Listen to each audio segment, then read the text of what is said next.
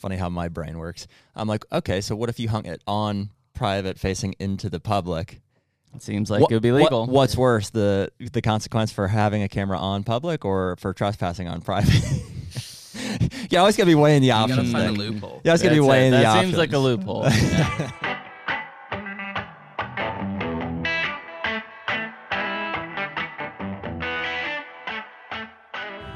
HUNTR Podcast is brought to you by DeerGro. Man, it's almost food plot season, Jared, and DeerGro is one of those products that has really changed the way that we plant food plots and the success we've seen from them. No doubt. I've been, you know, trying to plant food plots my, my entire you know, whitetail hunting career, which is a little shorter than yours. But the minute that I started, or that I, you know, I realized that I could get DeerGro back into some of these remote plots where I couldn't get lime or fertilizer, especially in the 50 pound bag, you know, format. So everything was changed. You know, I could get into these spots uh, moving forward with a with a backpack sprayer, and that's since escalated to these 40 or 60 uh, gallon sprayers, and we're doing upwards of you know five to 10 acre food plots just with DeerGro and having phenomenal success. Yeah, and I mean, with the price of fertilizer, lime, diesel, everything this year, I mean, what better way to get in there and grow a successful food plot at about a third of the cost? Check out DeerGro at deergro.com. With threats to our nation waiting around every corner, adaptability is more important than ever. When conditions change without notice, quick strategic thinking is crucial. And with obstacles consistently impending, determination is essential in overcoming them. It's this willingness, decisiveness, and resilience that sets Marines apart. With our fighting spirit, we don't just fight battles, we win them. Marines are the constant our nation counts on to fight the unknown. And through adaptable problem solving, we do just that. Learn more at marines.com. And we're back Ew. on our podcast, episode 144. Hey, remember to like, follow, subscribe. uh, YouTube, Instagram, Spotify, uh, Apple Podcasts, wherever you listen to your podcasts, give us a listen and a follow. We appreciate you. Uh, yeah. It kind of jump started me. We've been like off hours on our podcast. Yeah, We- sorry. One was like at, whoa. Creek Kings was like 1 a.m. It's like sub sub 8 a.m. now. It's, it's I know it's early because as you were clapping your hands, I was in my mind. My mind was going, nah, I don't, I don't buy jam. I buy honey and I kiss it on the lips. Oh my god! It is is the last day of August, thirty first. August felt like it kind of drug out there for a while. Oh yeah, Feel that way? oh yeah. Today's still August. It's the thirty first. It's thirty first. Yeah, Yeah, sorry. Yeah. Uh, Gary, Bu- Gary Busey was in that pitching movie. he was. Yeah, okay. Yeah. I kind of stumbled across that the other day. Oh, Gary. Yeah, for a minute I was like, hey, great mustache. And then I was like, that's Gary Busey. And then I came full circle on that. Yes. Uh, yeah. What what was that? The rookie? No. Uh, it's the Yeah. the, the I think it arm one. the rookie. I think that's what No, the rookie's uh, Dennis Quaid. Rookie of the year. Yeah, yeah, maybe something like that. Very similar. Great movie. Great movie. Yeah, great movie. What's that? What else is that kid in?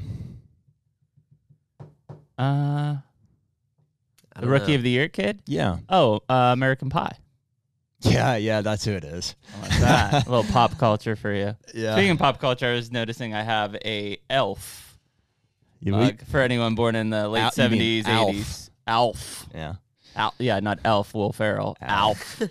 We need to update our mug selection. It's, Yeah, it's comical, but you know, fairly weak. This mug's probably older than me.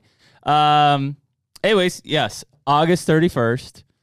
Tomorrow's September first. Early morning today. Nick, this was your call. I know, I know. Way to go, Nick. Way to go. I know. And I ended up being And you were 15 late. minutes late. I know. Well, That's all right. We probably needed the extra 15. yeah, I uh I only got about four hours of sleep. I'm dragging right now, but hopefully this coffee will give me a nice little boost. So and, if we uh, hear any snoring during the podcast, it's just Nick passed out. nah, I'll be okay. It, it probably around 2 p.m. is when I'll start to slow down. Yeah. Uh, we've had some requests recently for Nick to have his camera view as well. Mm. So I don't know if we have to strap like a GoPro on his mic or what. Yeah, I don't know. Hmm. I don't know. I think the fans might. I don't know. The fans. They're like, The oh wow, we didn't know Nick was 13. we will need to get some more cameras probably at some Yeah. point. yeah, yeah. Two, like two more of those. When we at get to least, the and old in studio. We'll studio. throw a camera side. on your neck. We'll have to figure out where to put that thing. yeah. I was thinking just like a GoPro right there, and like Maybe like right down the pipe. Maybe episode 150 we'll give a. a re- Oh, there Nick you reveal. go. There you go. Yeah, Nick reveal. A Nick Get reveal. it, get us to 25k subs. We'll get a Nick reveal. We're on our way. uh, speaking of which, I guess it was Rendell's. Uh, so two podcasts ago, uh, we were like, oh, we got, you know, we're gonna hit twenty. We hit twenty. So thank you. We Yeah. did We hit 20. quicker than we thought. We were over the over the hump into the 20,000s on YouTube at least. Um, also appreciate like everyone listening on Apple and Spotify cuz those numbers have grown substantially um, in the last 30 to 60 days, I guess. Um, so yeah, as Jared said, wherever you're listening, we appreciate it. Uh, well, we went to your farm yesterday. It, plot twist: it's just Jared and I today, and there goes everybody. Yeah. Uh, we went to went to your farm yesterday. Yep. We needed. Uh, so, uh, Nick, do you think we'll have new commercials during this one? Uh, probably Nick. Well, probably this one. Okay. Yeah, probably this one. Uh, if not, blame Nick. But uh, there's a chance that we've got. Uh, you'll hear new commercials from the DeerGro, Stealth Cam, Hoyt, etc. Keep, Um, keep it fresh. Yep. And so we shot some shot some content up at the farm yesterday. Moved a muddy blind. My excuse to get some free labor out of you guys. Yep, that makes sense. Hey, yeah, I mean, Oh, you guys were filming that? yeah, Mama Prussia made dinner, so I mean, Yeah. can't Yeah. complain about that. Great meal. She takes good care of Yeah, us. Yeah, great meal. Yeah. Little little brewskis, Yep. little little glassing. We saw one good buck last night. Yeah, we did. Super, like right at the last light. I mean, we probably didn't have much much longer to to push it, but um, probably Probably looked better than I thought. yeah, probably mid mid fifties, nine point. We'll see. He'll get killed. I'll- I'm gonna. I'm gonna say. I'm He'll gonna, get killed. I'm gonna say low fifties. Yeah, Yeah, I th- I'll give him one. I'll give him 150. 152. he just uh he didn't have a real good four, but he had great twos and threes. Yeah, solid frame. Good big frame. Yeah. So that was cool. We I saw like a lot of deer last night, and it was yesterday was the day. Like obviously it was August thirtieth, but it felt like an like a perfect opening day. I know. Weather was like just banging. It was like seventy degrees at the most. That was nice to be outside yesterday. Brassica plots were looking good. I was, I was looking encouraged good. by that. Mm-hmm. That blind move was solid. Got got a couple cameras kind of shifted, and Set a couple uh, coyotes. oh, dude, I don't even want to look at my stealth bill right now. It's it's got to be. Oh yeah, I don't look at that thing. Yeah, I haven't. Actually. I see it come up. I see it come not. up. I might not. I might not. yeah, I see it come up. It's just- often, but I don't. I don't look at it. Well, we talked. I'll see the uh, credit card getting out of control, and I'll just blame Margie. We talk. Yeah, there you go. We talked uh, just over the last couple weeks. I think I'm gonna try to put some non-cells up here um, on Ohio and Kentucky. I've got piss poor service in some of those areas, anyways. But try to bury them. I've been. Uh, I listened to Rendell's podcast of uh, us and Rendell, Mhm. and um, the hiding of the camera more and more seems like maybe a critical error on my po- part Not hiding it.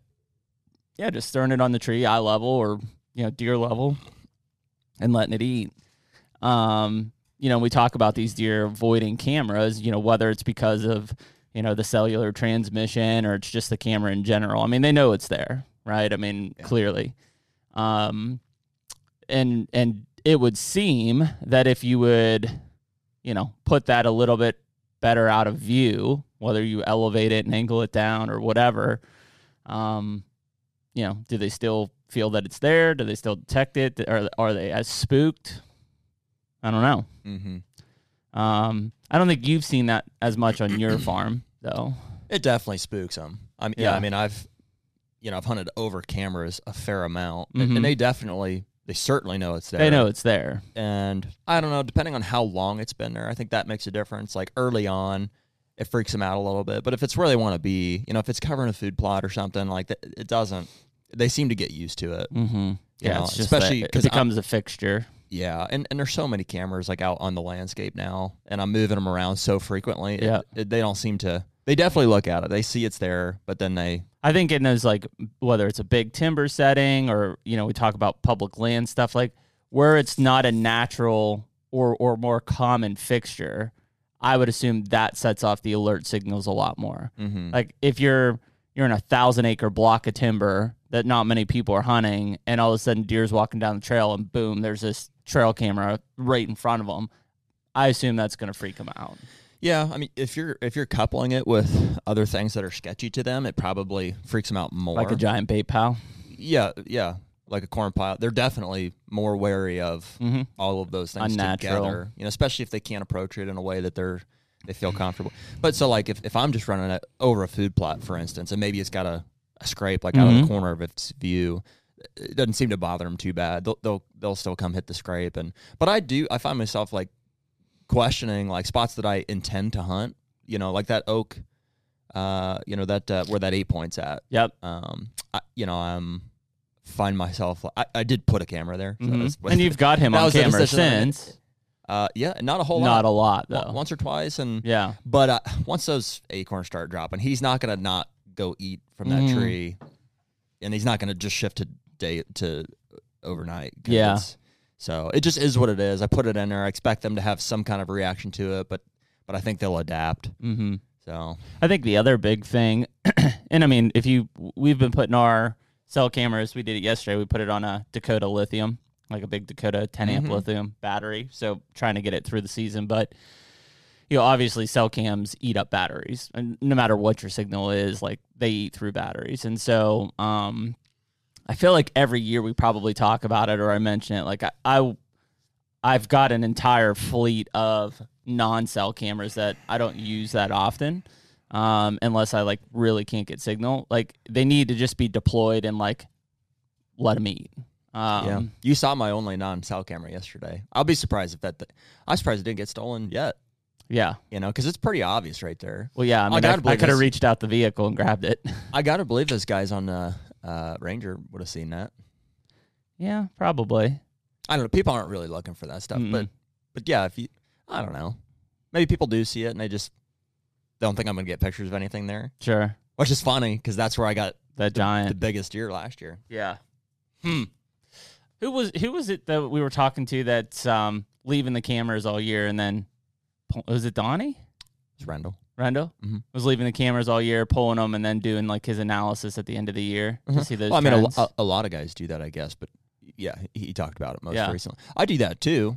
Um, just more and more of mine have shifted to so. sell. So I mean, it's I, I do have some that I let them soak, and I have signal just about everywhere. Mm-hmm. But for instance, if we were going to be hunting like, which we kind of are, but we just didn't have the the jump on it yet, like Kansas Public. Mm-hmm. Well, I guess no, you can't run any Can't run. can't run now. any cameras. Huh? I would say. Yeah, that would have been a place to do it. Mm-hmm. Um, I could That see is crazy. Yeah, Yeah. No, no cells on or no cameras on Kansas Public at all. Interesting. or not on walking either. interesting. Mm-hmm. Hmm. Bastards. Yeah, I mean, uh, it would be a thought for you know even like our new illinois farm seeing how often we get there if we really want to make sure that we're getting data throughout the the season it's funny how my brain works. I'm like, okay, so what if you hung it on private, facing into the public? it seems like What- it would be what- legal what's worse, the the consequence for having a camera on public or for trespassing on private?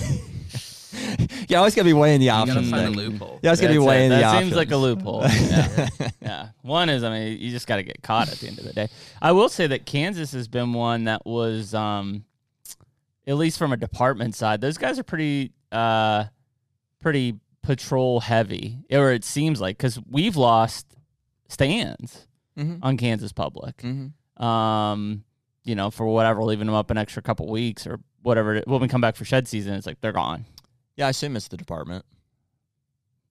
yeah Hard to say. i mean they're buried in Hard there to say. It's funny the things that happen in the woods while we're not there, like things you never think will happen. I mean, they do, and sometimes, you know, more often than you think. Just pe- people, whatever, people that you never think would be back there, or just things you never think would happen. It's like, oh no, mm-hmm. they they do. Well, that's that becomes the difficult part about cameras is you know the one thing I think we all kind of Got a picture of a German Shepherd running through one. of 'em. Like, did yeah, like Yeah. Uh, so just you stuff put out like that. you would put never know. outside the back of your head is that you're you're capturing a very limited angle view of the woods around that camera, Mhm. and so like you know you fall victim to saying, well, yeah, no, I haven't seen anybody on that camera. Like nobody's going back there. Mhm. Oh yeah, they're they're in there. they're around there. They're just not on camera. It, it really is an art, and I just it's a it's a constant like evolution to figure out how to be uh, the most effective with cameras as possible, and and so I have some that I, you know, to your point, I know they're not getting everything, Mhm. but they cert they have a really high chance. Like that that East Wing camera that I have, you know, it's on a food source, but but it's it's not an original idea that I'm having here, but guys call a lot kind of different things. But trying to get as many reasons for the deer to be in front of the camera as possible. Mm-hmm. So like I have that camera over a year-round mineral site Mm-hmm. that I could choose to put bait at or not. Mm-hmm. Um, it's on a food plot, Yep. a corner of a food plot that I know they're coming into, Mm-hmm. and it's got a, a scrape back back in Yep. the distance. I've got like a a, fe- a fence Mhm. post scrape put in there. So there's all kind of reasons for them to kind of come through that corner. It's the corner they want to come through naturally. It's the corner I shot that velvet deer out of. Um, and so I'm trying to, you know, I, I'm always like wishing that my cameras were better. Um, you know, or or had more re because I just can't keep up with it. It's like, uh, you know, there's a tr- there's a, a traditional uh, transition from like you know guys run cameras over mineral, Mm-hmm. and then it's like okay now let's shift them to you know what Yeah. Um, Oaks, scrapes, whatever. oak scrapes those yeah those are your traditional uh, you know food plots you know things that you just want to be monitoring and then it comes back to your strategy of like how how closely is your hunting strategy going to be tied to you know pictures or is it more of an inventory is it Yeah. more of a are, are you counting on a deer moving into an area and so it's constantly like you're trying to get ahead of them but also have recent relevant information but also you know not spook stuff and Well, I mean, that's the danger of, of cameras, whether it's cell cameras or regular cameras. The fact is, is that you know, since kind of the advent of trail cameras, um, hunters have have backed off of the woodsmanship side of things because you're like, I've got eyes twenty four seven in this spot. You know, I remember taking. Uh, you know, film to be developed at whatever Target or Walmart or wherever what, it was. what does that mean to you sorry not to cut you off What does that woodman uh, woodsmanship like i mean i, I Yep. obviously have a basis of an understanding there So but- my my woodsmanship, I look at it kind of, um, I'll, you know, date myself as a near forty year old here. Like I look at it as what I grew up hunting, which was When is your birthday, by the way? what When is your birthday, by the way? April third. Okay, let's not forget that. Like, we gotta do something. Yeah. Don't let me forget that. Got some time. Figure it out. All right. Just make You sure turning forty in April? Yeah. All right. Big oh. 4-0. Big Yeah. 4-0, huh? Get you some diapers or something. What- I'm what- sorry. I didn't, I didn't- didn't mean to cut you. up. What's that? What's your favorite dessert? Mm, I don't know. To think about that. I like Alright. uh, Cream pies. I like a good ice cream cake. All right. Ice cream cake? Okay. I know a guy. In the notes. I know a guy. Got it in the notes. We're I know a good. guy. All right. Sorry. Uh, Early morning deviation. Talking about woodsmanship. You're almost Yeah. forty. Yeah. yeah. yes. Um, thanks.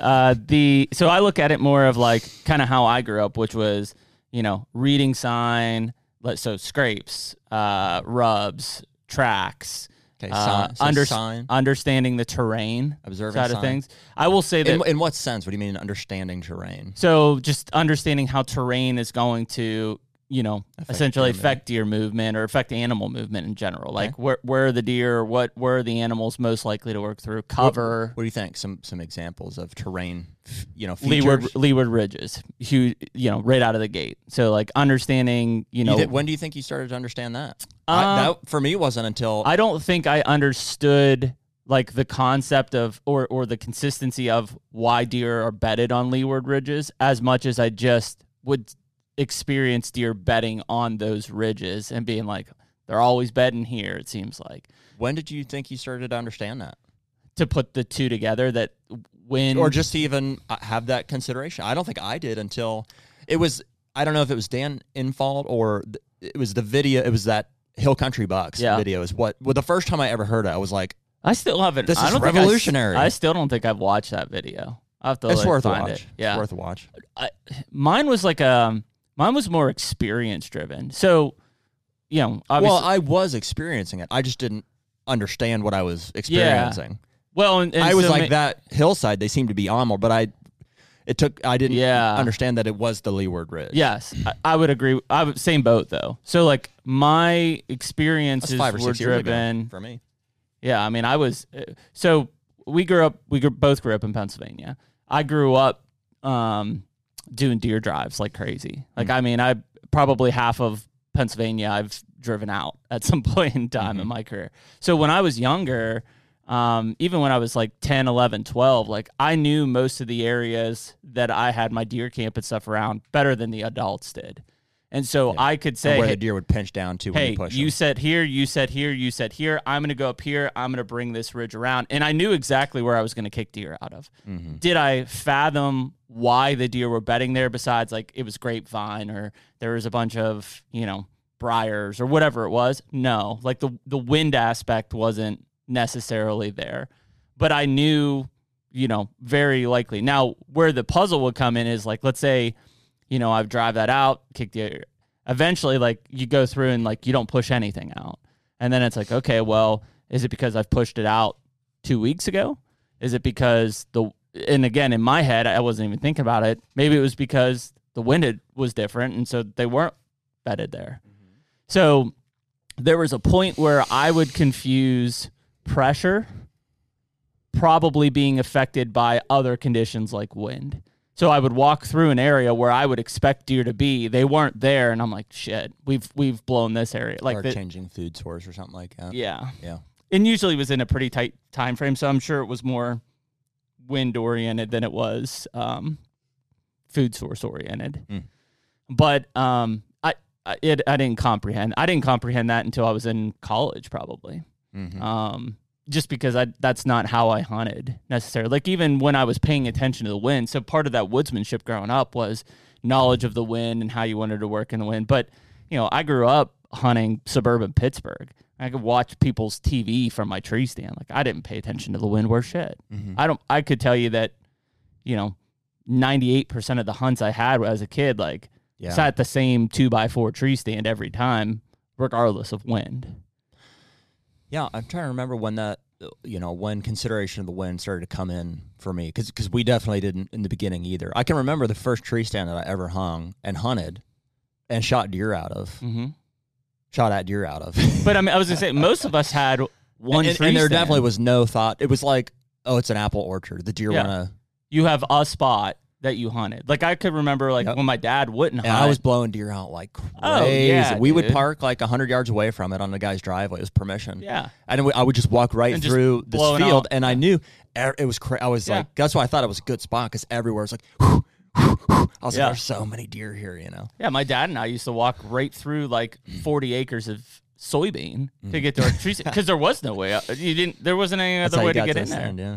You know, and I can clearly remember like if like let's say my dad was working or something, and I was like, yeah, I'm going out. Like I'd be like, yeah, I'm slipping into his trees. It didn't matter what the wind was. It was just like I'm changing spots. Sure.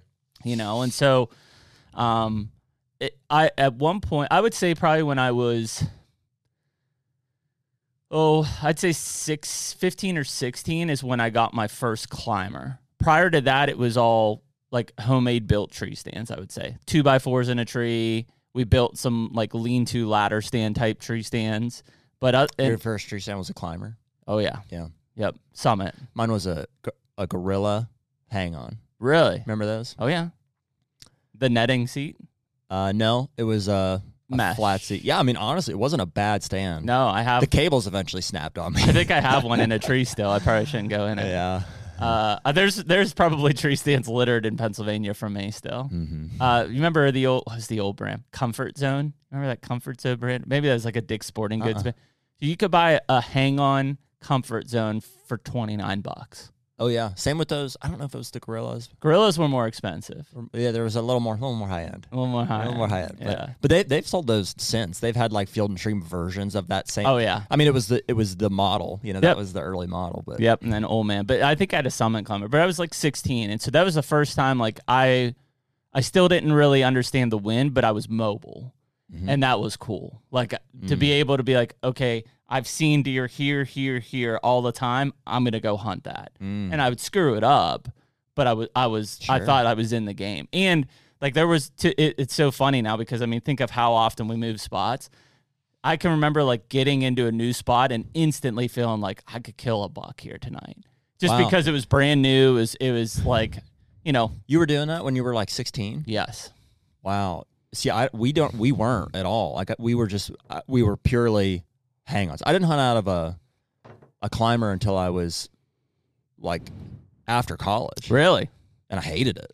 Yeah, I did was too. like, oh, this is why I've never done it. It's loud. I knew guys heavy. that would, and I never understood it. I was like, man, that seems kind of crazy. I'd see guys walking through the woods. but It just Well, because at that time I did I don't even know if like sticks existed, like the the twenty foot section existed, but I don't know if like individual like portable sticks existed. I think they did. They were clunky for Yeah. sure, and you'd have those big like, you know, they've gotten pretty good now at how the straps attached. Sure. To, you know, they used to have the big like Oh yeah, I don't know if River's Edge or something Yeah, still yeah. does that, the wraparound Yep. deal. Or, but yeah, we always were stuck on. We could move them, mm-hmm. and my uncle Dale was obviously always. Oh, ab- dude, I ab- didn't move any of my stand. Like besides my, I didn't move a single stand. Yeah, we didn't move them very frequently. It was kind of like, hey, we made a few moves maybe throughout the year, but it was Mhm. highly discussed, highly debated.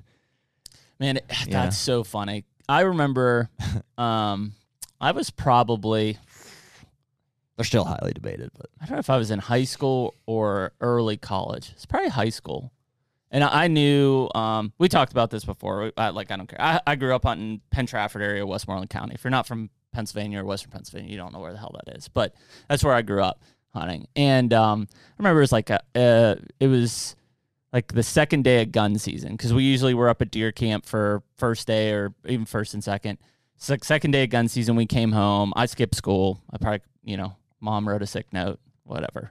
Um, and uh, I was gonna put on drives in the morning. sickness. This Yeah. just says I can do whatever I, I can want. do whatever I want. Uh, I was gonna put on drives in the morning. I think I was already tagged out, and so my dad went into a stand that I had set for um, that actually I had killed a buck out of an archery season there, and uh, so this is this is college probably, and I was like a half mile away. I was gonna push this thicket out to him. I was gonna give him like a half hour after daybreak, and then I'm like, screw it, like w- we're driving the Mhm. rest of the day.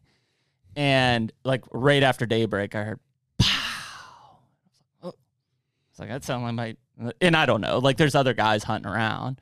I think he ended up shooting twice, and uh, no no cell phones, like uh, so, Uh-huh. you know.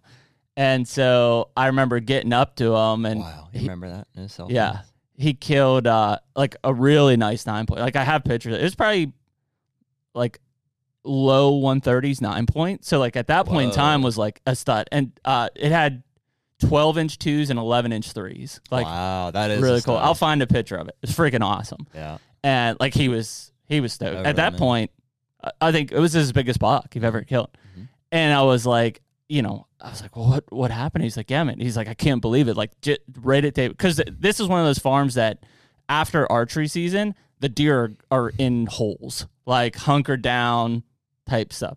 He's like, yeah, right at daybreak, I heard something. Here he comes walking up, hit a scrape, and he's like, I shot him at ten yards with a slug gun because we couldn't use rifles in Yeah. in that county. And uh, I was like, what? Like that's just it was so foreign that like a deer did something that deer did he do. just walked to you. Like, yeah. what do you mean? During gun season of Pennsylvania. And That's um funny. but like that would be a perfect situation. I wish I could rewind and say like what was the wind doing? Like what you know, why did that deer come that way? Cuz my dad again had walked through 40 acres of beans, basically crossed that deer's path to get in there. And it's like like what why would he do that? Like, you know, he's probably 4-year-old buck, I would say. Um it's like it just it, it was so foreign at the time but now, like you could easily put those data points together and be like, shit, of course. Like the wind was coming this way. He was angling up into it. He was checking that scrape line and he was hugging that bedding area. But Mhm. like that that was so foreign to me, you know, twenty years ago even. Yeah, that's. I mean, that's the blessing and the curse of you know, or you know, some would say like ignorance is bliss. Like the, Yeah. the fact that it happened, it was such a mystery, such like a Mhm. magical, you know, and it still would be awesome, you know. So, but you know, you have an understanding now of, of how it's, and uh, you know, I'd rather have the knowledge than not. But but Mm-hmm. certainly, it's fun to look back and say, oh, I can't, like I can't believe that worked out. Like I did everything wrong, and so There was a simplicity and a mystery behind it that made deer hunting really cool. Mhm. Uh, also made it. We talked about this before. Made it really tough. Mhm. um, to where like that was so foreign. It was like you know we paraded that thing around. I remember it like my dad having like in the back of the truck with the tailgate down, and it was you know it was a big deal. Um, and you just and I I miss that stuff because you just don't you know you don't hear about that. You don't feel that way with a lot of things anymore on the hunting side because we know so much about it. But I think the one thing that I I really believe is is interesting around it is I think with all of the knowledge we have now, there's an overload. we overcomplicate a lot of things. And frankly, I think we are as effective as we were 20 years ago, even with all this new data and all this new tactic type stuff, because we overcomplicate things. Now, throw aside the fact of whatever baiting, straight wall cartridges, like all the evolutions we have today. But in terms of back to your woodsmanship thing, like even with an onX or or whatever, like there's so much information now. I think most people, and this is not like putting people down, most people can't process or they over process the amount of intel. Me, and I'll use myself as an example. Think about how cell cameras have affected the way I hunt. Yeah. I used to, Yeah, yeah. It's uh, just over analysis. yeah, seven years ago, Paralysis by I, I 100% checked cameras and scouted more than I hunted in a season. Yeah. Oh, dude, it's it's the most stressful thing is deciding where where to go. You know, the the past couple, I've gotten better at it because it's you know, I you know I've tried You to have to I've tried to take the pressure on. off of myself. Yeah. Well, it's just so much. I- I've put so much pressure on myself myself in past years to you know to you know to to be successful or whatever that it's like I'm the last one to leave because I'm so stressed out about going to going Mm-hmm. to the right spot or whatever. But uh, do you think we're way more effective? Throwing, even uh, just from a woodsmanship side. No, just at a That's what I'm saying. at a killing deer. No, no, no. I'm saying just from a woods throw throw the effectiveness of weapons Oh, okay. and bait just from a woodsmanship side. I'm trying to tie it back to well, our not, not woodsmanship. just comments. weapons and bait necessarily, but it's also mindset. I think we, the, the I think the understanding of deer movement and of hunting strategies is hmm. mu- is much better. The bar is much much higher than it was. Sure. You know, from the I just wonder if there's about. too much. Like, there's a point of for some people, not everybody, but for some people, including myself, there's a point of too much knowledge to where, you know, I'm the Tommy boy with the the biscuit and blow it up. Oh yeah, Whereas like the ignorance is bliss back there, and I relied on a lot of gut instinct type stuff. Sure, I miss I messed a ton of things up, and I didn't understand leeward ridges and things, but there was a yeah. gut instinct of how to hunt. yeah. So it's, is- it's more of a you know I would I think you would also agree. We're, we're much more effective now and, and have a better understanding. But it's a which is better. Yeah. Yeah, well, even say um, uh, whether you talk about onX That's or true for anything. Yeah, oh it's yeah, it's the ev- way- it's evolution. Yeah, we have the yeah, information yeah. now. Like it's a the information age. Like we we know uh, well, you know everything about everything. Essentially, like the, the information you can Google anything right all now. right but- at the fingertips. That's where like um so tie back into the woodsman thing. The one thing that I think has been really um it's it's been a huge help but it's taken away from a lot is what's on your shirt, but not just those guys, but you know onX, Spartan Forge, etc. Um that didn't exist, Yeah. right? Google Earth barely existed back Yeah. then. yeah. So, in order to understand a piece of area, you, you went out and walked it. Mhm. You were feet on the ground. You spent a lot of time doing that, but you understood the intricacies. Now, think about how much you and I just aerial scout. We don't even walk. We're like, yeah, we're not going to walk through that. yeah. You, you Yeah, know, I'm not saying that it's not more efficient, but you, you absolutely will overlook places just because from an aerial, because you're trying to cover more ground. You're just like, yeah, it's not worth going back in there. Sure. We would have never known back then. Sure. You had to go and see it. Yeah. Well, and we're also covering. I mean, the, the amount of ground I've got access to Yeah, now thousands. compared to back then is, I mean, Mhm. times fifty or whatever. Yeah. It's a macro versus micro it definitely level. allows you to to you know waste less time. I think. But but cert. It's funny. I was just remembering back to is you- it wasting time though? Uh, it's, uh, it's hard to say, you know, Yeah. because you can find stuff that's not. You definitely will find stuff that's not on the maps, but it also allows you to hone in and go Absolutely. go kind of go right to the spot and confirm. You know, you can be more Mhm. efficient with your time. That's where it like it, I don't know, just kind of reflecting. The cool thing is here we are. You know, Nick, what Nick said. This is coming out like September 9th or something like that. Um, the cool thing is, is like uh, we're we're podcast even. We're kind of making this switch here. We're we've been talked a lot about a, a lot of everything in the off season, right? It now it's now it's the hunt. they, they all start to blur together. Yeah. It's like man, I told, but it feels like it's been the season here yeah now. is the way we've now, been running. And now it's the hunting season, right? And so think about that macro versus micro scouting level. And now the effectiveness of access on hunting and stuff. Like the fact that you can cover thousands and thousands of acreage. I I'm sorry to cut you off. you have a buck? I don't know if this is my target or not, but this is. Uh, he just sent me target acquired in North Dakota. Oh. Yeah, That's a giant. stud. yeah, that's a giant eight. He sent me a bunch of pictures. That's a hammer. Yeah, it's a 150 plus inch eight. Yeah. The HUNTR Podcast is brought to you by Hoyt Archery. Dude, where would we be without our Hoyt bows? Probably shooting crossbows. or, or a Mathews. Yeah. One and the same. But in all seriousness, we love being Hoyt guys because you stand out when you're in this room full of other people that shoot these other types of bows. I feel like the Hoyt guys just stick out. Dude, it's just a legit bow. I mean, th- th- especially that carbon riser, man. I mean, I, I know that they've got several other aluminum lines as well, but for, for me, I'm shooting that RX5 uh, in the carbon model. They've since come out with the RX7, and uh, I can't tell you how much I love being a Hoyt guy amongst a sea of, of Mathews guys. So we're out there, I think, pro- proving them wrong, shooting 80 pounds, and uh, you know, killing stuff.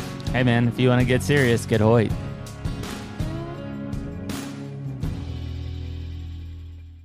Um, but yeah, so think about that micro and macro level scouting and how that's affected access. Like the fact that you can now cover thousands of acres, where years ago you were focused on this 400 acres because that's all you had time for. Yeah, well, you you know, scouting should be, you know, ha- the strategy should be prescribed based off of like how you're going to hunt it. Like, so, Mhm. you know, so many guys are in so many different situations. You know, on one end of the spectrum, it's like I'm gonna early season bow hunt versus I'm gonna, Yep. you know, during the you know rut rut gun hunt or you know what whatever it is. It's like the scouting should be, um, you know, based on you know And I don't, I don't know if that was 20 years like ago, at home, like right? a, like a home farms, it's like I know every square inch of, of Mm-hmm. my farm because I've walked it all, you know, during off seasons or in, in Right. season scouting, and we hunt it, you know, throughout all of those phases. But, Yep. You know, but if we were going to go and we, and we will, for instance. When we go out to Kansas, Yep. you know, we know it's going to be probably that third week of November. So it doesn't make sense for me to scout summer food sources or, Nope. you know, white oak trees Not at all. necessarily. It's like I'm looking for I'm looking for Funnels. terrain features. Yeah, they're gonna f- funnel deer movement or you know, and, and bedding area Yep. type stuff still, you know, but but features that'll be relevant for you know when we're gonna be hunting it.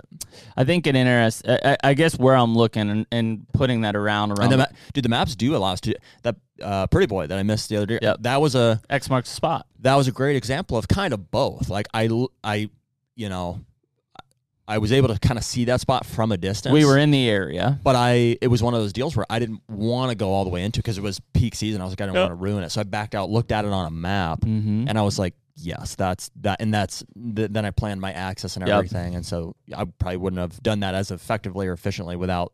No, you the probably would have went in and blew deer out, and it, it it's just funny because I look back. Um, my deer camp area, I hunted the same. I don't know what it was. It's a couple thousand acres probably that was open, like coal mine, strip mine type ground that was open for public. Up north, Bigwood stuff. Uh, no, not that far. Indiana County. So, Okay. you yeah, know, yeah. not too far. Um, like if you put me in that stuff, it's obviously going to look different, right? Twenty years. I haven't been up there in twenty years. If you put me in that stuff today, I bet I could walk where most of those features are and where those Oh, deer. are. yeah. But if you put me in some of the stuff that I hunt now, I couldn't tell you nearly as much detail about Really? Because I'm just I don't I'm not in it as much. Mm.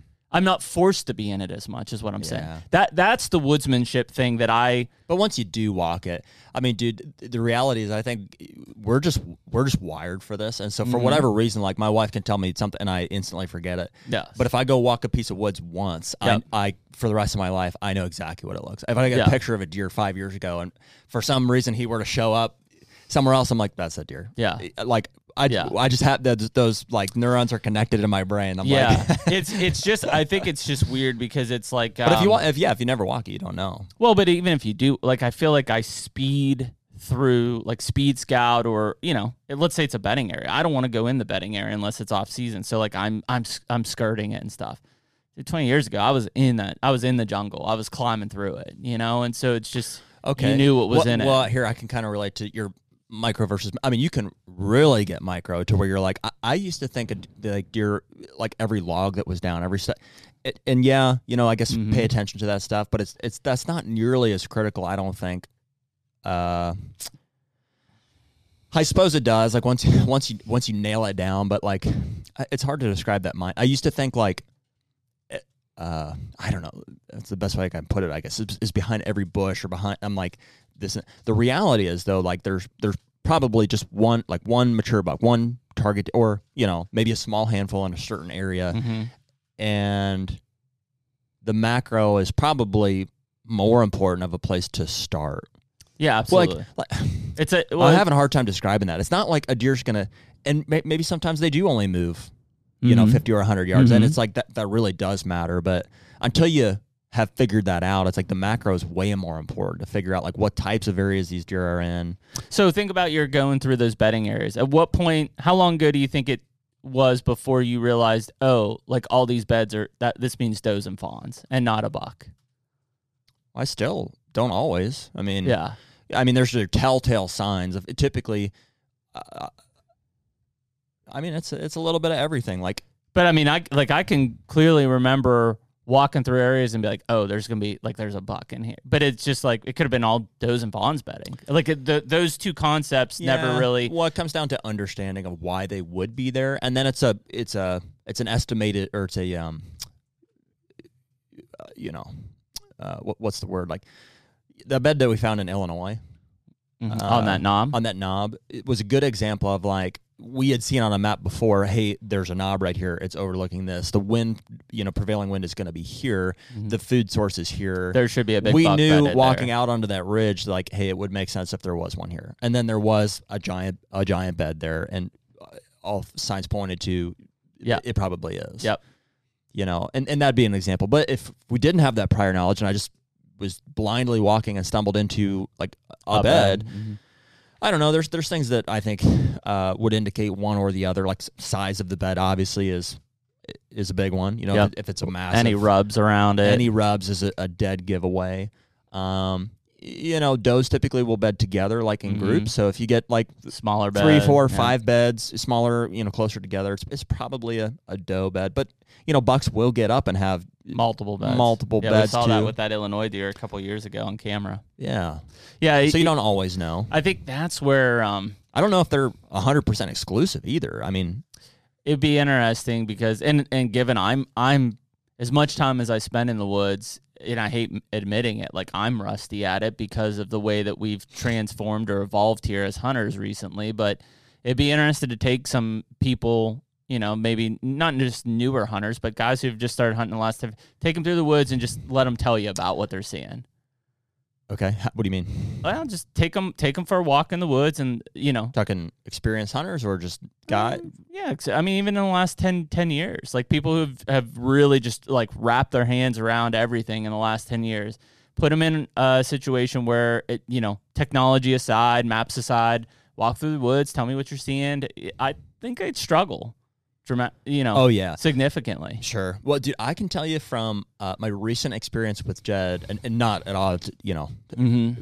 we've been doing this for a long time, you know, but, but so not, not to brag on like our skill or what, we're obviously still learn, I've got a lot to learn, but, um, uh, we took for, I would take for granted. And so my example with Jed is like teaching him how to shoot a bow. Mm-hmm. It's, it's hard for me to, to even Because explain. it's natural to you. Well, you know, spelling it out for him, you know, and taking it back to the very basic building blocks of like of hand positioning on the Mhm, grip, you know, mhm. elbow, you know, Things that- breathing, thought yeah. processes you're doing that, how to like anchor points, how all those little things that like just we've been doing for so long, and and It's uh, muscle memory. had good coaching coming up and Yeah. failed at all, whatever's led to like um our level of expertise on that now. Mhm. I think is absolutely as true when it comes to like woodsman strip uh, hunting strategy. uh, You know, all the things that we're talking about here. We know a lot. Yeah. we did, and, and I'm saying that like uh, Well, even people listening to this, like we as a group, if you're if you're involved in it, if you're entrenched in it, you know a lot. You know way more than you think. You yeah, know. yes, absolutely. I'm not saying I, I we Yeah. I know more than you, but it's like we take for granted probably all the little things that we're picking up that at this point are instinct. Like just knowing, just like picking up on where you like if you were to dro- drop you somewhere and and say, okay, here's where I'm at. You know, if you have a map to reference, that would be even more helpful. Okay. Here's these different features, things that are going to get used at different types of season. Here's you know prevailing wind directions. Here's you know all these different things and then you know somehow over year i mean it really is years and and every year you hope to add to that Mm-hmm. arsenal of uh, things that you understand that you know make a more complete picture you know to a point where you're and, and when i say we know a lot you know we don't know anything there's guys Yeah. that way know way more than we do but it's like we as the entrenched hunting people right now, but the entrenched bow hunter, Yeah. know a lot. Well, you know, take us now and take us 10 years ago and, and Oh, drop us in the crazy. same piece of woods and like you're looking at it totally differently. Yeah, and I'm not, s- but I, I, I wouldn't say that ten years ago you'd be looking at it wrong. You're just looking at it completely different. Without, well, without. you're, I think you're looking at it ten years ago. I think you're looking at it at a micro level. You're looking at the the little intricacies. You're looking at the way the trails are, the way the terrain is, and things like that. Today, I think with, without perspective or context. would Correct. be- yeah. today you're looking at it on a macro level because you know that there's a giant food source over here. You know that this has just been logged. You know that what this this is owned by a hunting club. I'll tell you what, too, is interesting. Uh, because you mentioned this last night.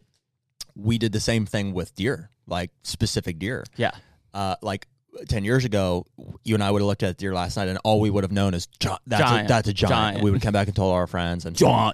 and in a way, you know, it's, you know, I catch myself being like dismissive of characteristics of deer or like, uh, to where I'm like, I, because I know what it is, you know, I don't want to be the downer on the excitement, but if guys will show me pictures and I, and I, I really, You said it yesterday. I was when we were shooting. I heard you. You know, you and your dad were talking about that deer, and you're like, "Yeah, I know it's a three year old." Yep. And I was like, uh, "Like I just in my peripherals, I'm hearing yep, it exactly. because he's saying." So and so said there's a giant running over there, and you're like, "Yeah, I know which deer it is. It's a three year old." Yeah, and I was- because I I have was, the like, information. He laughing. sent me the picture. Yeah, Well, and that's you know, y- y- you know, you gotta understand. My dad Yeah. and I's Dominic too, but, but it is it is that mindset of it. well, and it is a giant deer. Like to a lot of guys, Sure. it is a giant, and even. It, it was. It's a it was really great deer. It was a deer. 150s, you know, four year old. The deer was better when we saw him in person. yeah, we're like that's a big deer. but you know, you can use my dad as an example. But but anybody, you know, deer are the most missed, judged, miscategorized thing of, of all time. Probably. I saw a giant. I saw a giant. Well, it's, it's this, and I very much am in favor of because I, I've seen so many deer. Like I'm, I'm running thirty cameras Mhm. right. I've seen I've seen a lot of deer. Yeah, Um, and so I am not perfect, but I. I- I'm pretty. I have a pretty good understanding of, of what they are and what they aren't, and so Whereas ten and twenty years ago, we didn't. You all you Not at knew is the deer that you saw or your buddy killed. Or, or somebody showed you a picture in the bow shop. There was no social media. Yeah. there was. That's what I, we said it a few weeks ago. I like to fathom like the only time I knew there were giants is if I got like a deer and deer hunting in the mail Yeah. to be like, oh my god, like deer like this exist. Mhm. You know, it, not in my area, of course, but like they exist, like in Illinois or Iowa. There are giants out there. Now it's like to your point, we saw that deer last night, really big buck. Not a giant because we see giants almost Well, every day. Giant, Dude, pull up Facebook giant right is now. a relative term to like it, it is a giant to some people. You know, to, to us even you could you could say that. It's just It, it is relative. Yes, yes, it's, yeah. it's relative is the word. Yeah, yeah, because anybody who's just out to, and, and no offense, but if you're out to just kill a buck, that deer's a giant to you. Well, and I don't even want to take away from the deer because like it is a giant and it's in its own right. But that term is is relative. Is exactly what we're saying.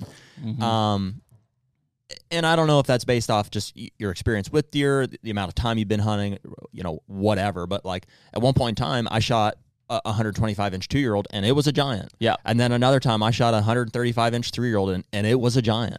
And th- th- it was true in every sense of the word. Yeah, But now I just I tend to err on the side of it is what it is. Like I mm-hmm. and I do like the term, you know, giant, stud, pig, it's hot, you know, all, Mhm. all these things. Like, you know, I get excited about that too. Um, and, and there is a true, sca- I mean, so I, I think I'm just looking at it on a different scale. Like we've had awesome opportunities to Yep. be able to hunt the Midwest and I've Mhm. experienced, I've seen giants. giants. I've seen them. I've, you know, even Yeah. if it's just trail camera pictures of other people, you know, I've seen 300 inch deer. I mean, that's And so that's, when I see 150 yeah. inch deer, it's not, not a giant, uh, uh but it's not a, it's not a 200 inch deer. I mean that, and that's the crazy part. And it again, And I, dude, I would, I would shoot that deer probably.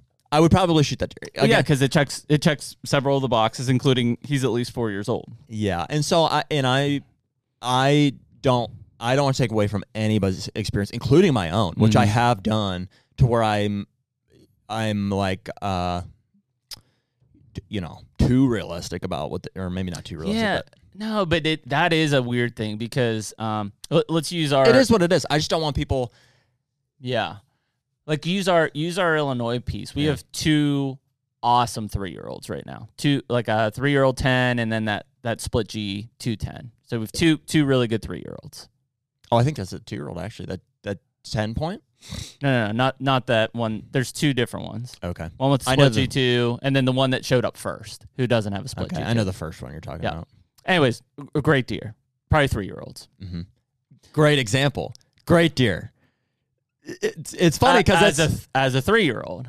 it's well, it's, it's just funny how we like because we're constantly navigating the like uh, trying to understand other people's perception. It's like, okay, what Mhm. scale are you looking at? And you're right. It is a great three year old, Mm-hmm.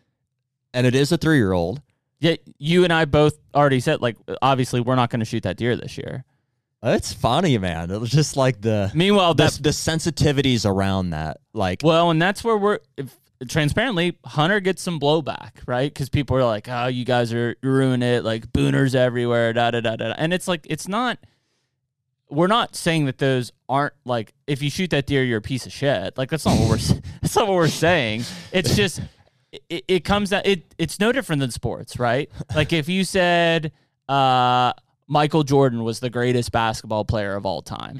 Like there is a a very level playing field of perception to that, right? Kids today may say, "Well, no, LeBron James is." Well, that's because you never saw Jordan play, and and he's not as good as Jordan was. But and I'm it, it's a shitty analogy, but I'm trying to lay the it's the, hard to the level anything. field. What what else is really like that though? Like just I don't know. just deer hunting in general is so uh, relative, and it is so different for for everybody based on I would say, you know what I would where say. you're at in your hunting career and where you're at in the country. it's much like um, it's much like your house. If you say, "Hey, Jared, you've got a great house," yeah. that's very relative to what I think is income level Sure. and everything else. Yeah, sure, sure. Somebody who's a multi multi millionaire may say, "Yeah, like a guest house." Right. Right. Yeah, It- that's fair. You know, ver- it's no different than like if I like I'd rather have like a log cabin in the middle of the woods type of house, whereas some city person would think like it's dirty and nasty or whatever. Like it's very relative to their I know. Lifestyle very, and it's very- experience. it's very interesting. It's just like I, I do I enjoy, but I also I know they're sensitive and, and feelings get hurt over just the analysis of what what a deer is. Um, just I mean, it's it's so uh, it's so loaded. It's so it's it's changed so much because it's like And I don't think, I mean, I know that there were guys that did that 10, 20 years ago. So I'm not saying that guys like the Wensels and things like that, but very, very uncommon. Like 20 years ago, people deer hunted and people killed bucks, and small, small, small amounts of people killed truly giants Mhm. now because of the the wide open reality of of communication and and transparency like more of us even if we don't kill them or we don't even have a chance to kill them more of us can see the potential of a whitetail buck in states and say oh no that's a big deer Mhm. Where 20 years ago I had no idea. I thought a I thought a 12 inch eight pointer that was two years old in Pennsylvania was a big buck. Yeah. Here, let me see if I can uh, put put this into words. Like it's the it's the misuse, I think, of actual scientific, uh, maybe not scientific, just of terms that like have I've uh, have have made me like pause or, or step back. Great deer is a is Mhm. one. Uh, mature deer is another, Mm-hmm. and and neither of those are Well, great is subjective. greatest subjective. Yeah, mature. Is, Mature mature is objective. It is at, at maturity. A deer is five and plus. more often than not in in conversation they they kind of all get lumped in together Yep. and like i for myself and you know for our purposes i, I think it's important to maintain accuracy Mm-hmm. so we know what we're talking about so it's Mhm. like if somebody if some you know whatever somebody shoots a, a two or three year old again all this is completely relative like you go to michigan or in pennsylvania like dude a, a three year old deer is A three or four year old deer in Michigan or it? Pennsylvania. i'm not to ever say somebody's deer that they shot isn't a great deer because it is every deer that you shoot is a great that's as long as you're happy with it, I'm happy with it. Yes. Um, the mature deer one is like a little more where I'm like, well, it, it's not. It's not. It, again, it's relative. You know. Well, think of the complete other fal- fal- falsified type data that we see is there's a lot of content producers are like, "Yep, this deer was nine when I killed it." And it's like, no, no, it was not. Yeah. I mean, it's it's not even to the point where you're trying to classify it as, oh, this was a mature buck. You're like, nope, I know he's nine and a half. No, you don't. You have no freaking and, I idea. just yeah, I don't I'm I'm not going to get down on anybody's deer. I really I do want people to shoot anything that they're they're happy with. Um but I I just I don't like when especially like you said it's it's TV guys and stuff or whatever where they're like it's, because it's it's a mature deer and it, like clearly it's it's not. you're impressing that information on somebody who wants to understand, who is who is thriving to try to be better, and now you're telling them a lie yeah. And I also don't know I don't think it's done uh maliciously. maliciously. I think it's it's a not it's it's done out of justification more often. Like I know. usually when you Ugh. hear the word great deer, it's because they know it's not a great deer, but they want well, a perfect case in point: management or call buck. and that's okay. I mean, if you shot a deer that it wasn't as good as you thought, like that happens. We That's your justification. That happens. That's worse than anything, I think. When Yeah. you when you're watching something and you're like, "Yeah, I killed a good management buck." Why why do you have to say that? yeah, that's that you're getting into the vein of like the stuff that I don't like. Like why why do you have to say it's a call buck? And people on here will be like, "Well, cuz it is a call buck." Like I I so, like w- what made it a call buck? Cuz he was a 8 point at 2 years old or 3 years old. Like there is a lot of that is the justification. it is funny to try to understand because that the, every time that that happens, you hear like if a deer gets killed and and who knows, I don't, maybe it, it would have been a, a call buck at some point, but it's like how often does that happen? You know, where it like, doesn't. I no, mean, no, no, it does a lot. It, when in some- reality, it, it, doesn't happen. In justification, it happens all the in time. justification is where you hear that. Because think about like when we were in Kansas, um, that year that uh, that I put that arrow into the shoulder of Y boy, we had that giant six point, Mhm. and people would justify by saying, "Well, I killed him because he was a call buck." For you and I, that was a five or six year old, but like that was a mature deer. Like that deer wasn't getting any better. Well, in the in the sake of herd, you know, herd management, which we're you know, scratch not even scratching the surface of like being effective at in a state like Kansas that we hunt, Mhm. you know, one week out of the year, but. uh, That is a call duck, a call buck, and in, ter- in the terms of like it's not a high scoring, it is a fully mature.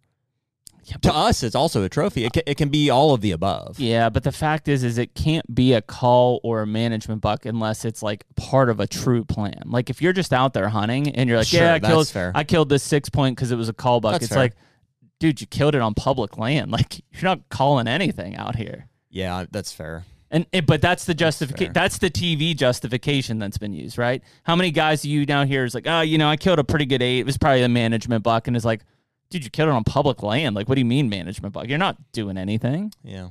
So Well- it it's that the need for justification is probably the biggest issue I have with today's hunting community. Yeah, well, it's almost a shame that it's even you know gets into our social media discussion and everything, but it's a shame that it's it's, it's warranted or, or or necessary for people to feel like you know to justify the deer that they shot. and that's where I think I you know wide angle, but you you talk about the woodsmanship and kind of the unknown and and how things were like. Man, there was a lot of clarity back then that today is clouded by justification, especially. Um, you know, you didn't hear anybody ten years ago say, "Yeah, you know, I killed that that eight, and it was a, call buck." Nobody said that shit. Yeah. Well, I think it, it's been, you know, it's it's uh, come about because of like uh, perceived expectation, you know, which is a negative. I think. Mm-hmm. Yeah, it, they you know, have. they, they justify because they feel like they have to justify. Yeah, and Yeah. I, I'm not a fan of that. Yeah, same same I don't uh, want people to feel bad about any deer that they shoot. like not every year. I mean, Andre was the one who told us that. Not every year are you always going to kill your best buck. Like it's, it's impossible. Yeah. And so when you start your post of I just killed this buck, it's not not my biggest. Like, well, yeah, dude. Not every year is going to be bigger than the last. Like Yeah. it's a, that's an that's an impossible goal.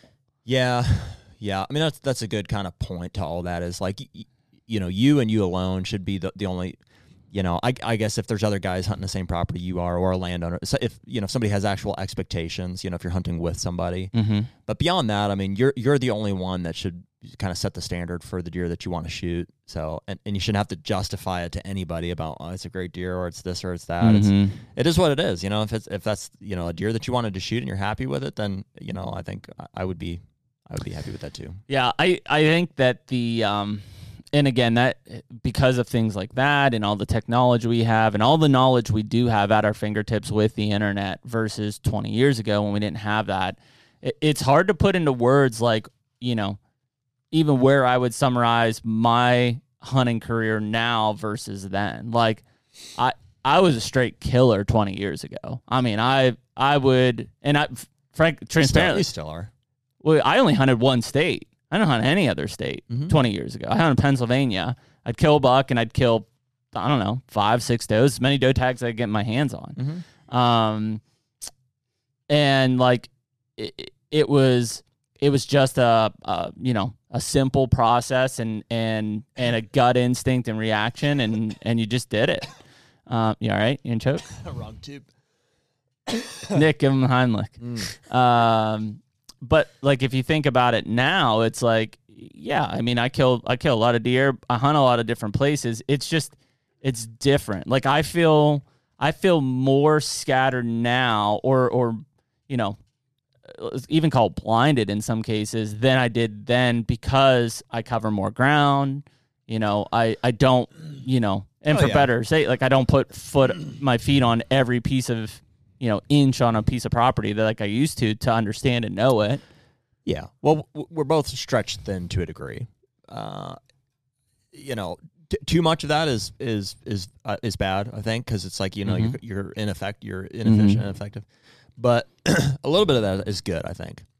You know, to be able to stretch yourself, uh, you know, put Sure. yourself in new territory, out of your comfort zone, Maximize the season. is good. You know, you want to you want to have your baseline of you know uh, your expectation for the season, and and you know be able to enjoy it. You know, I think that's where the the the cam- going back to the camera thing comes in is that uh, for three seasons now, I'd say I rely very heavily on cell cameras Mhm. in terms of like what's happening when I make my move. mm-hmm. Uh, to the point where it is it is absolutely reverted my success in hunting yeah, because I don't like I just don't hunt until Yeah. I feel like it's right. When I finally feel like it's right, it's too, I'm a step behind. yeah.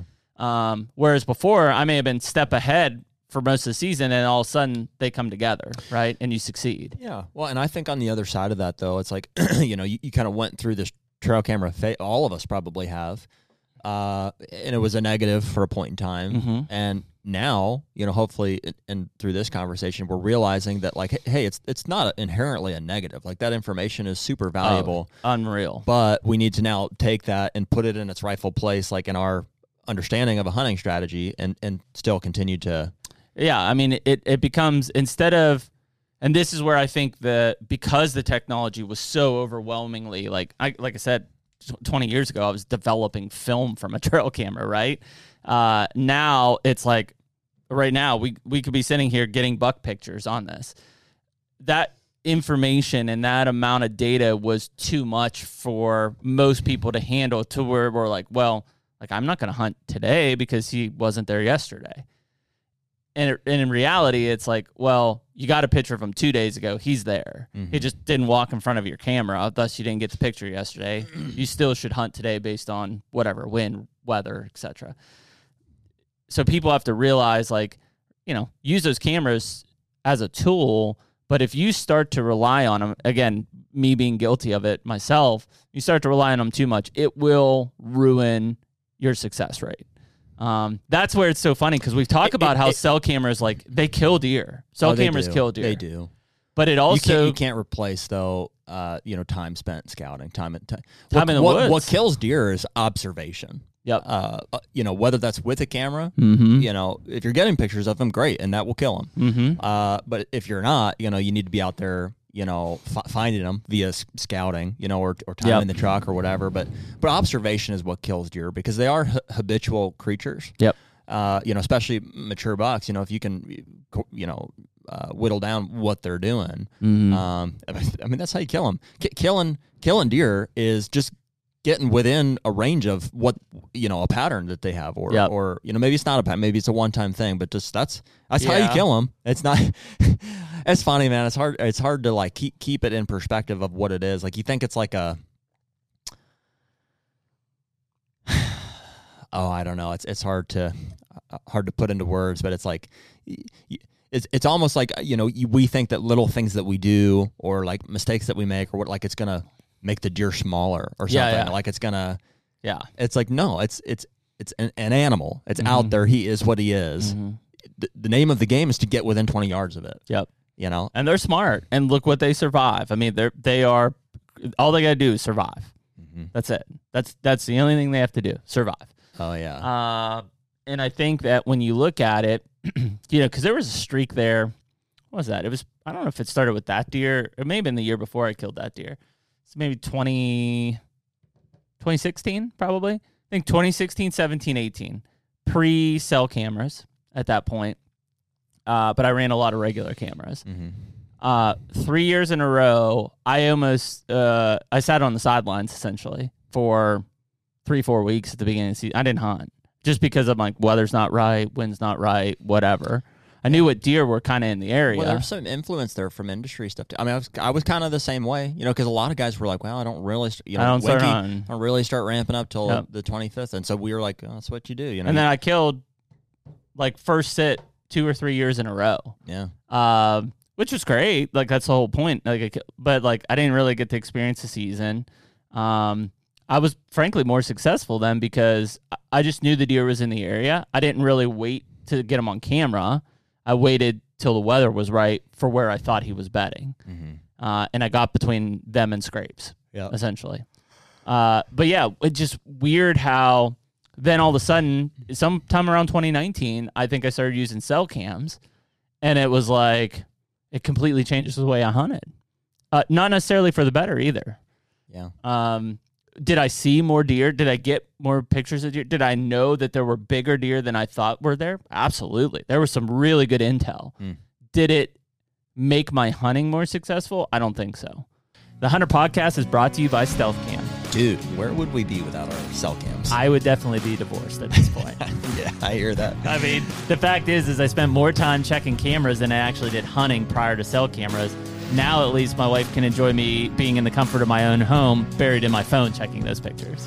hundred percent. And dude, when it comes to uh, trail cameras and definitely cell cameras, reliability is, I think, the number one thing that we're looking for. StealthCam just has a long reputation of reliable cameras, and ultimately, that is the most important thing to us. They have to work. In terms of reliability, there's not a better camera on the market than StealthCam, whether you're talking about the Fusion X, the Reactor, or the DS4K Transmit. And most of them are under 200 bucks. Stealthcam.com. Check them out.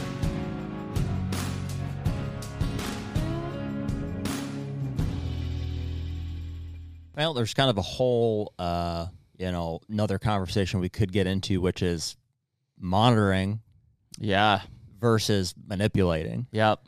And like probably early on, it was all monitoring, and and it was all was. not necessarily bad. It was like, hey, okay, here's scrape, here's sign, here's whatever. We're going to set these Mhm. cameras up to monitor it.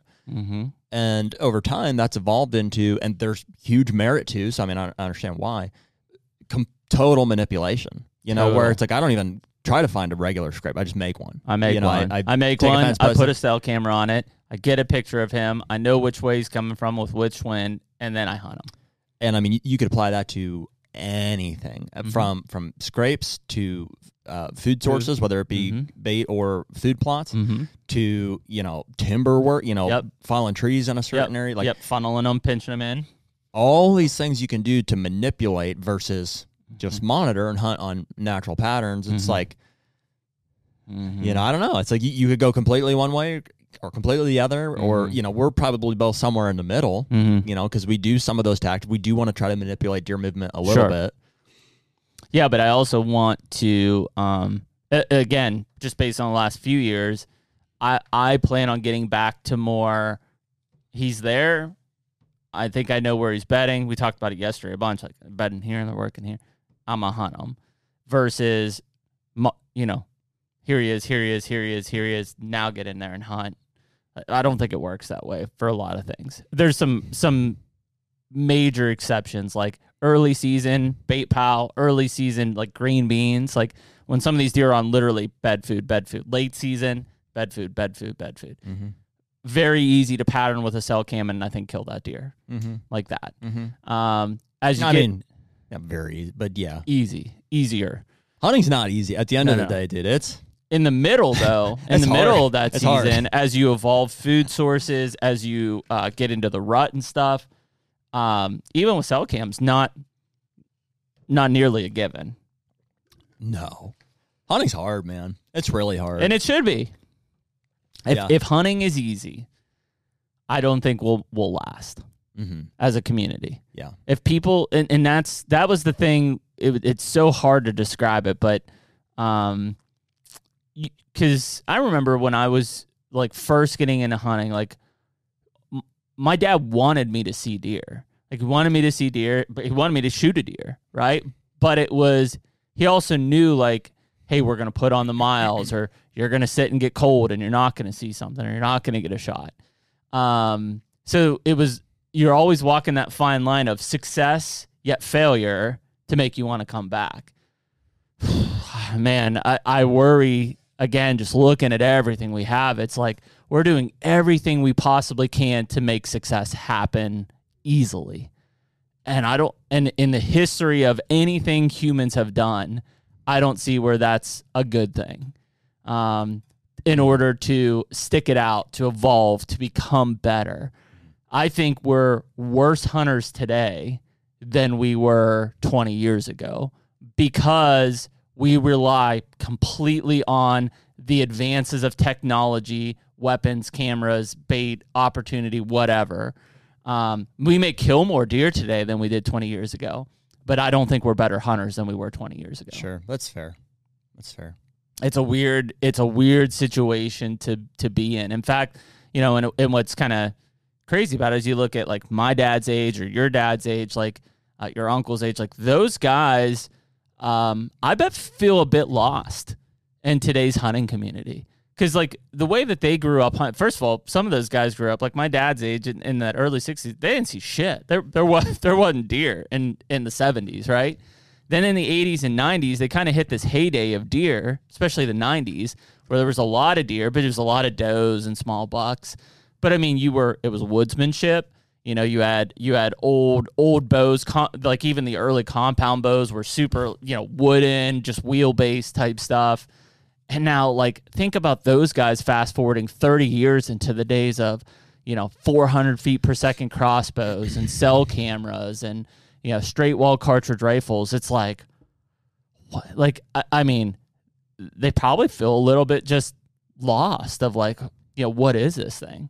You know, you and I uh, have kind of started in like that harder time, but I feel we, that way a lot. we, yeah, the hell is this? Or yeah, we evolved quickly into what we're in now. Like, I mean, uh, the heyday of our hunting career is in this this side of things. It's it's towards the end of their hunting career that they're facing this, and it's like, you know, I I think that's also why we're losing a lot of those guys. Is like they're like, this isn't hunting. This isn't how I grew up. This isn't what, why I did it. And so a lot of those guys are just they're not going to hunt like that because it's just to them it's that's not hunting. It's just it's easy. Like yeah. doesn't doesn't make any sense for them. Um, so yeah, it's uh, I think it's these are the factors that when we talk about like what's happening with the hunting community, why are we losing hunters? How do we keep hunters? I, I don't um, I don't think that the opportunity things that these guys are doing, I don't think they're realizing that it's hurting it as much as it's helping it. Yeah. Well, the reality is like they're, they're just deer, and like we, we, if we wanted to, we could kill them all. Like we're humans. We're Mhm. we're super smart. Yeah, Sometimes. Yeah. Like we have the technology. Like if you wanted to, you could go out and kill every every deer. You, Every deer. You just could. You know, with things like thermal and we had drones. Like I mean, like look at military technology. If we, we wanted to, we could kill every deer. Yeah. It's just a reality Yep. you know, hunting is, uh, you know, hunting is so great because it it's it requires sportsmanship, right? Mhm. There's like, uh, you know, we allow ourselves to use a level of technology that Mm-hmm. it's because they have a chance, and the greater chance that they have at living, probably the more rewarding, uh, you know, it is when we have success. And so, while these technologies are available and we will become more effective at killing deer because of them. Mm-hmm.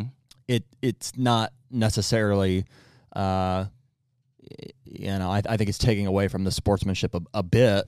How many people do you, how many hunters in today do you think like percentage wise actually feel like they appreciate the the hunt sportsmanship and challenge versus the goal is to kill period think it's 50-50 I I don't know honestly. I, it's it's it's hard to say because uh, some people might not know.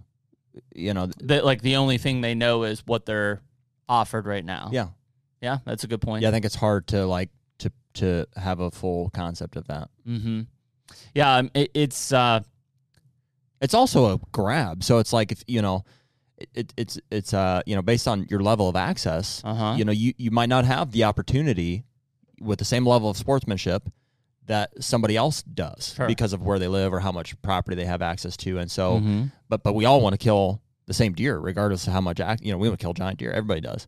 Mhm. you know and so the temptation is there to use more Mhm. advanced technology or whatever tactics you know things that you know help you kill deer more easily. And it's the to state, achieve that result. it's the state's responsibility to manage where that limit is. Yeah. Yeah. Well Right. and, and just it's i think it helps for us you know to have the conversation because it's like you know we're not putting anybody down for using any type No, of, of it- hun- if hunting it's legal method. it's legal But that is the reality. Like in the same way that we're talking about the reality of what a deer is and what, what they Mhm. aren't earlier on. The reality is that if we wanted to, we could kill every single deer. Well, yeah, I mean that's what I was gonna say. Like I remember, and I still do get excited, but not like I remember like really getting pumped up when I killed a doe. Mm-hmm. Like, dude, I could kill a doe every hunt if I wanted to now. Mm-hmm. Every hunt. Unless you're trying to, then they seem to yeah, then they elude us. Yeah. Yeah. And then the same with squirrels. Like if I don't want to kill a squirrel, I see them everywhere. If I want to kill a squirrel, they're nowhere to be found. But like, it, like it, it really was like, you know, oh, doe, like doe coming, like it was a, it was, it was a hunt. It was a passion, and now it's like the tools that I have and and whatever. Yeah, it's pretty easy to kill a doe anymore, especially Mhm. with a gun. Like if I wanted to go kill one during gun season, it's Sure. Pretty easy. Yeah. Well, I mean, I don't know. I mean, I, st- I still get excited about it. It's just, it's a different mindset. It's a different thing altogether. You know, I Mm-hmm. mean, we shoot does for, you know, for food or for, for herd management. And neither of those things are as exciting as, Mhm. and they never will be, never have been shoot, shooting a giant buck, you know. Yeah, no, they have. It's a different thing. It was kinda. more reality though at one point in time. Like it, it- you know, when Pennsylvania had the separate seasons, when we had a buck season and then a three day doe season, like the odds of you getting a shot at a buck during buck season. It is funny for me, you know, being in that situation, like to witness the like the mad rush for for PA doe tags. I'm like, you guys get so worked up about it. like it's just a doe. Oh yeah, yeah. I mean, to the point where like online, it's monitoring like so and so. You know, this wildlife management unit sold out. There are mm-hmm. no more. Yeah, it, it's a it's a weird thing. It's tied to culture too, though. I think like it's Yes. it's important to some guys. Like you know, they have a, a doe camp or something, or it's like that's that's a Mm-hmm. Well, part- that's what I was gonna say. During those two weeks of buck season, like the odds of you getting sh- a shot at a buck were not real good. Like you know, uh, if you had a group of ten guys, like we would have ten to fourteen guys at our buck camp. Uh, I think the most bucks we ever killed during opening day and the second day was 3 out of you know ten to fourteen guys. Yeah. That seemed to be like the, that was the cap. We couldn't really break over that that top. Maybe that was just the quality of hunters we were too. But Sure. um, so then when the three day doe season hit, it was like, okay, this is like my last chance to kill kill deer, and it was like a war zone. You know, I remember we killed you know 10, 10 does basically. Yeah. Um, but it was it it was just it was different. Like you said, it was different. But the the excitement around that three day doe season was the same as the buck season. Now, if you would have killed a giant eight point or something, I said giant, like two year old eight point, like it was it didn't I'm not saying your doe matched that excitement, but the feeling, the the culture, the the camaraderie, like everything felt great about doe camp as it did with with buck camp. Um but it, it's it's weird to see that again going back to the opportunity. And I know there's reasons they do it management wise, but like the fact that like for most states it's like well deer season starts you can kill buck or doe any time of the year. There was no separate season. For us growing up where there was separate seasons, um, kind of took a little bit of that excitement away to where I think people don't get as excited about killing a doe or or don't feel like that cool you know three day doe season. Uh, there's still people that ask for it to come back. They never will. Um, but it was be- it wasn't necessarily because people were better at killing does then as much as it was it was a cool, isolated, very small time frame season, just like bear season here Yeah. in Pennsylvania. Yeah. Um, so yeah, it, it's it's different when you look at that kind of lifestyle and excitement. And and doe season was a great time to just uh, because it was not many people hunted after Christmas in Pennsylvania. So like, I mean, I covered ground in doe. That's when I really started to learn a lot of these places. Like, oh, this is a great bedding area, or this look at these rubs in in this area. It's because I was on the ground walking and and hunting a lot at that point in time. Mm-hmm. You know and it's not because i'm old. I, I just i don't that's not the style of hunting for a lot of us anymore. Like in fact it's it's almost frowned upon in some places. Like What is? just like out still hunting and walking around and like so, like i mm. i so if i hunt public land even in ohio i've got public land right next to my ohio place. A lot of times during the season you know i'm, I'm not going to hunt a morning in early october so i'll go for a walk on my property but i also go out on public start scouting where am i seeing scrapes where am i seeing i've run into people and they cuss me up and down and i understand like you're hunting and like i the last thing i would do is mess up your hunt Sure. but it's like it, it's it's basically them say like we don't do that shit. I was like, Mhm. well, what do you mean? Like I'm out trying to read sign, I'm out trying to learn the property and stuff, and I think people today are just like you don't have to do that. You have all this technology. You've got onX. You've got Spartan Forge. You've got Sure. so you don't need to be just out walking around, and like that's still super important, in my opinion, to success for hunting. Mm.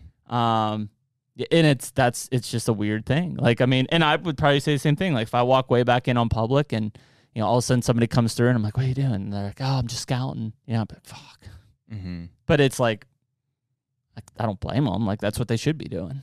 Sure. In fact, I'd love to see more people on the ground scouting and learning and, and developing woodsmanship than just cameras out, food plots here, block spines there, and I'm well, killing them. I mean, yeah, you're getting into the, like the public land thing. It's Well, not even that. E- even say your private land. Like I don't want to see anybody. how many? I'm gonna I go know. hunting and not see anybody. what I'm gonna say. Like how many people? How many people have told us whether it's it's Mark, uh, Mark Drury or or Higgins or Sturgis or whatever? It's like, don't go on your property. Mhm. Like just you don't want to go on the property because if you go on the property and you start moving it, that like those those mature bucks don't want that disturbance. Well, again, it's it's kind of your manip- manipulation versus observation thing. It's like you know those guys were setting up farms. Mm-hmm. You know, not in a negative sense, but to manipulate deer to come to a certain area, Mhm.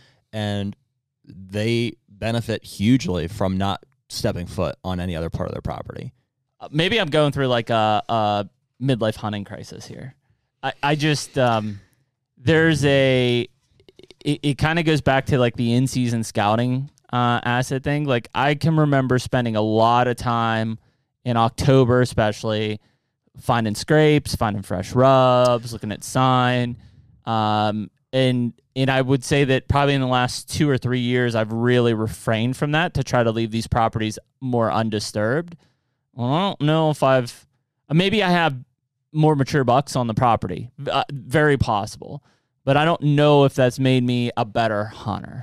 And that's subjective as well. So I'm not saying that that like you're not a good hunter or you are a good hunter, but like in my opinion, I don't know if I'm a better hunter overall because I've I've stayed out of my properties. Yeah, I mean, I think there's a right way to do it, and there's a wrong way to do it. There's a right and wrong time to do it. Mm-hmm. you know, uh, I think uh, Andrae D'Acquisto does a really nice job of, of explaining, you know, going into an area strategically with confidence and the ability to observe and uh, maximize, you know, findings Mm-hmm. in a way that, that kills deer.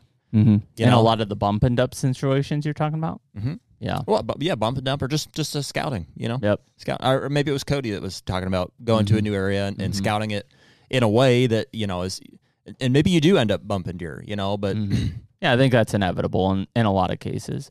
I just think um, It is what it is, dude. They're just an animal living out there at the end of the day. Sign is sign, and it comes back to the experience thing. Like, obviously, I want to kill a giant. Like, I'd love to kill a Boone and Crockett deer this year. Mhm. That's just, you know, a mature Boone and Crockett deer is like the pinnacle of what I'd love to kill Sure. this year.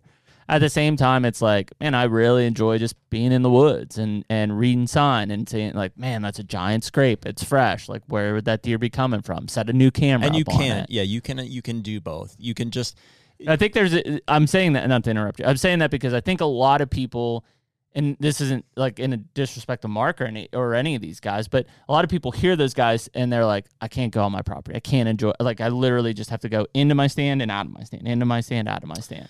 Yeah, I mean, I think it, the season just it becomes about different things, like you know, Mm-hmm. throughout different phases of your career, your your hunting career, or Mm-hmm. your life. You know, like, and I, not to put words in those guys' mouth, but like, I would imagine for guys that have it to a science, you know, your, your Lee and Tiffany's, your, uh, you know, your Drurys, you know, your Higgins, maybe, I, and I don't not to lump them all into the same group, but like, maybe even maybe more the first two. Um, Mhm. and, you know, Mark and Lee and Tiffany. It's like they- they've probably become so efficient at that. It's it's just like I mean, Lee said it. it's evolved into now they can start to build another you know elements like br- bringing people into camp like you know hosting you know whether it's Mhm. events or you know hosting different types of camps or whatever or um, i think it can evolve into that um, do, do you know what i mean Yeah. Like, Do you ever want to be that efficient?